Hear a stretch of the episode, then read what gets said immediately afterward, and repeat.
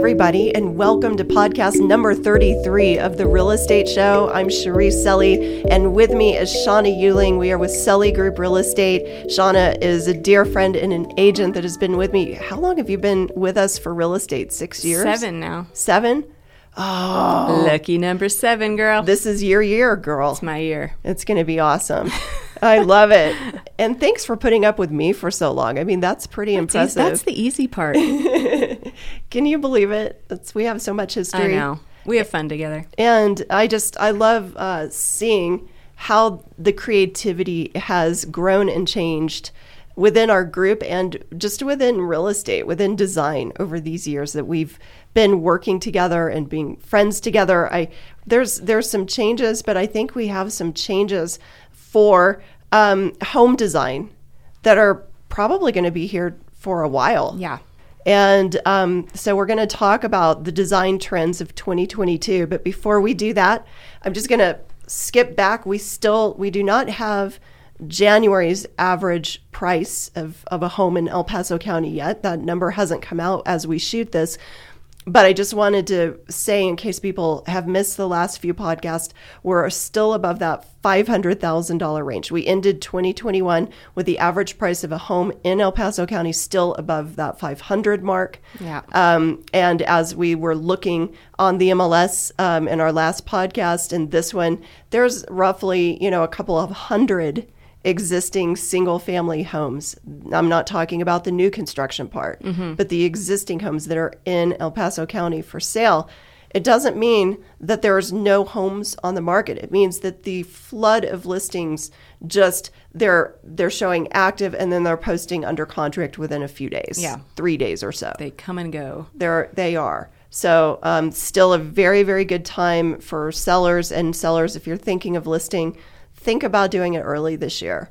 I don't think you're going to regret that decision. And there's always a summer lull, and you don't know when it's coming to. So it's good to get in early, I think. That's right. And as we talked about it with supply shortages, if you have to do repairs like change a broken window or you were talking about appliances in order to to sell the home, uh, it's this is the time right now to get all that stuff going because it takes a while to get It's taking longer. yeah. And even the labor force. It's hard to get people in. We have incredible people though. I'm so we are so fortunate to are. have many many years of established relationships. Mm-hmm. So we can help guide you through that when you list with us. Definitely.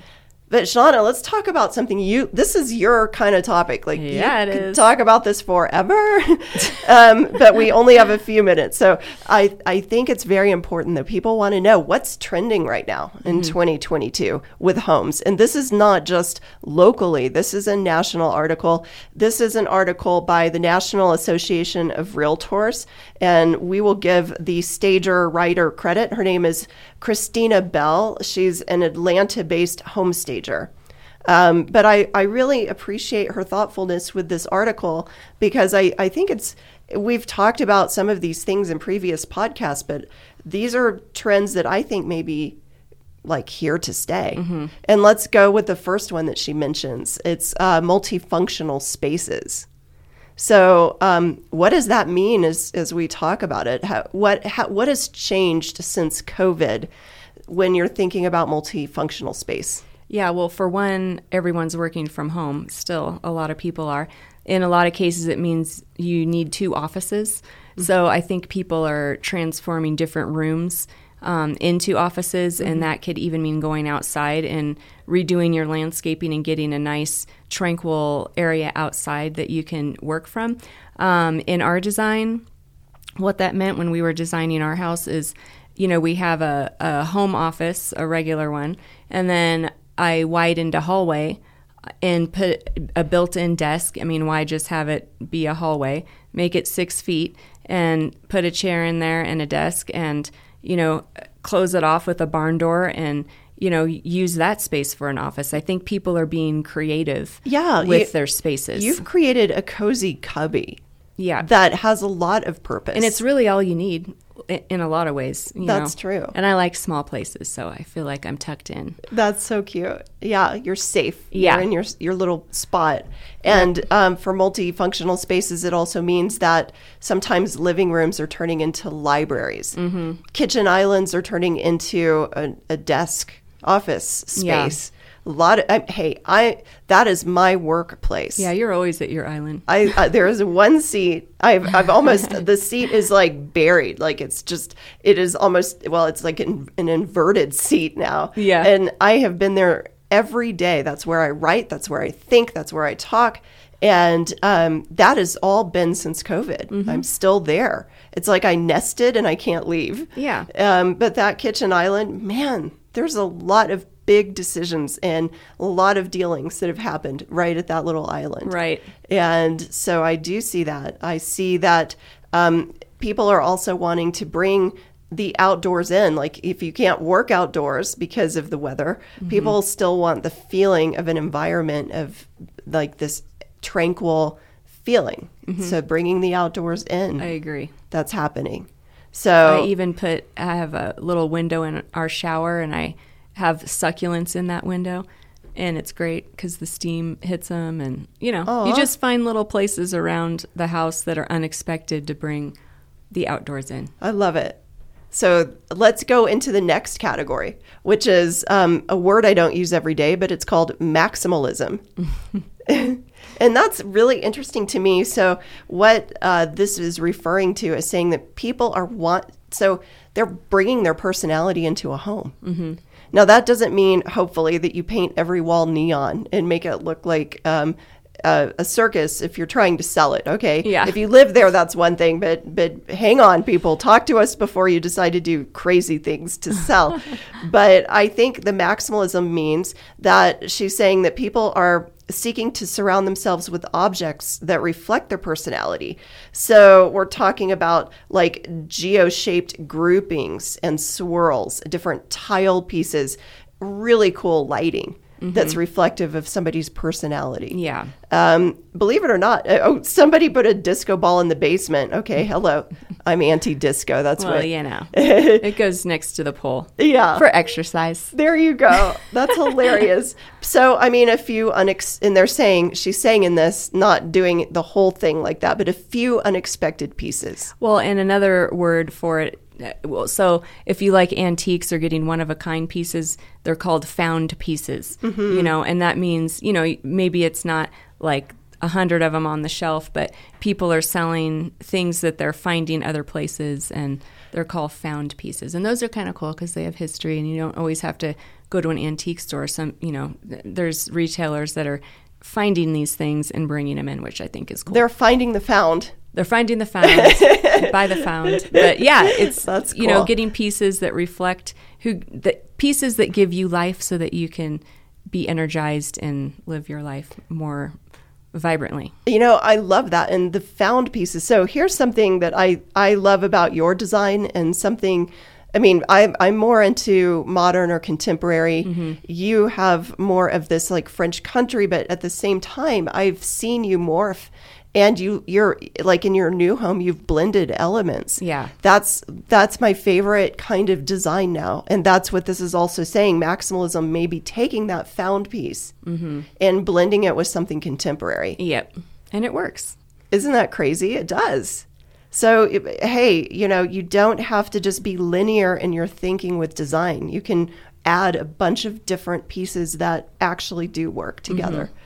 Okay, so we're going to talk about an accent color that is really in, and you are very familiar with this because this is a lot of your design right now in your new home. So, share about this. Black is back. Yes, it is.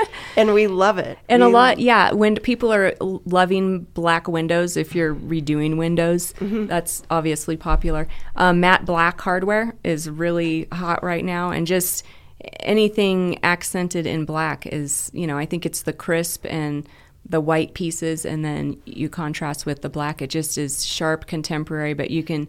It lends itself to all different genres, really. It does. And to me, it's timeless. Mm-hmm. So when you have black lighting, and I'm not talking about oil rub bronze, I'm talking about black. Yeah. Because some, you know, honestly, for eyes like mine that squint a little bit when I'm trying to see something, um, it, it's hard to sometimes tell the difference. But we're talking like really the true color black, um, matted, or uh, I love like the I love accent lights that reflect this very much.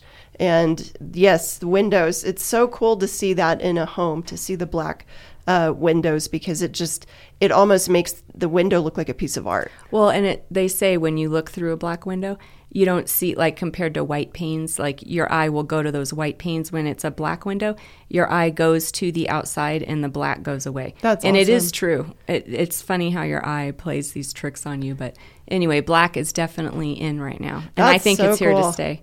And another thing that both you and I love, because I, I think I'm more drawn to this than almost all the other elements of design, it's uh, textures and patterns. Yeah, that's really in right now. And true. so, yeah, you can have, um, I mean, you can have just a basic or even a sleek or a leather couch, let's say, Mm-hmm. which is just kind of shiny. It doesn't, it doesn't like say, come here and sit. But if you have like a beautiful, um, like a faux fur, uh, like a, a throw on it, or just the textures of pillows, the texture of of things that add a small pop of design here and a small pop of design there. I love it because you can change it continuously, Yeah. but it sure changes the whole feel of a space. And people are loving the larger hexagon tiles. That's really popular right now. Yes. Um, and just, you know, everyone loves a subway tile, but the picket tile is a different take now that from a subway where it has the, it's like an angle picket going up and down. So it's like an elongated hexagon. People are just, mi- I've just noticed a lot of mixing of tile shapes in mm-hmm. one area and it looks really good. as long as you have help. Some people like That's true. I mean, it depends on on if you're if you're not a specialist in understanding how the, it all can go together. Mm-hmm. We do have um, resources to help, but uh, I would say that yeah, don't be afraid to take some risks in design because it's really interesting how you can pull things off that you never thought you could Right. and you did it beautifully in your new home. Like I just I love how you pulled off when you were talking about that picket looking tile. Like it's it I makes was a little your whole scared to do kitchen. it, but it looks, it looks great. Yeah. It's it So. just adds this element when you're going into your kitchen space that it makes it feel like it pops. It makes it fresh and it's something unexpected. Yeah, and that's the key, I think, something unexpected. Mm-hmm. Try to throw that in. So, guys, in, in a time where we're still dealing with COVID, in a time where we're all adjusting to what is apparently a new normal, home has never been more important.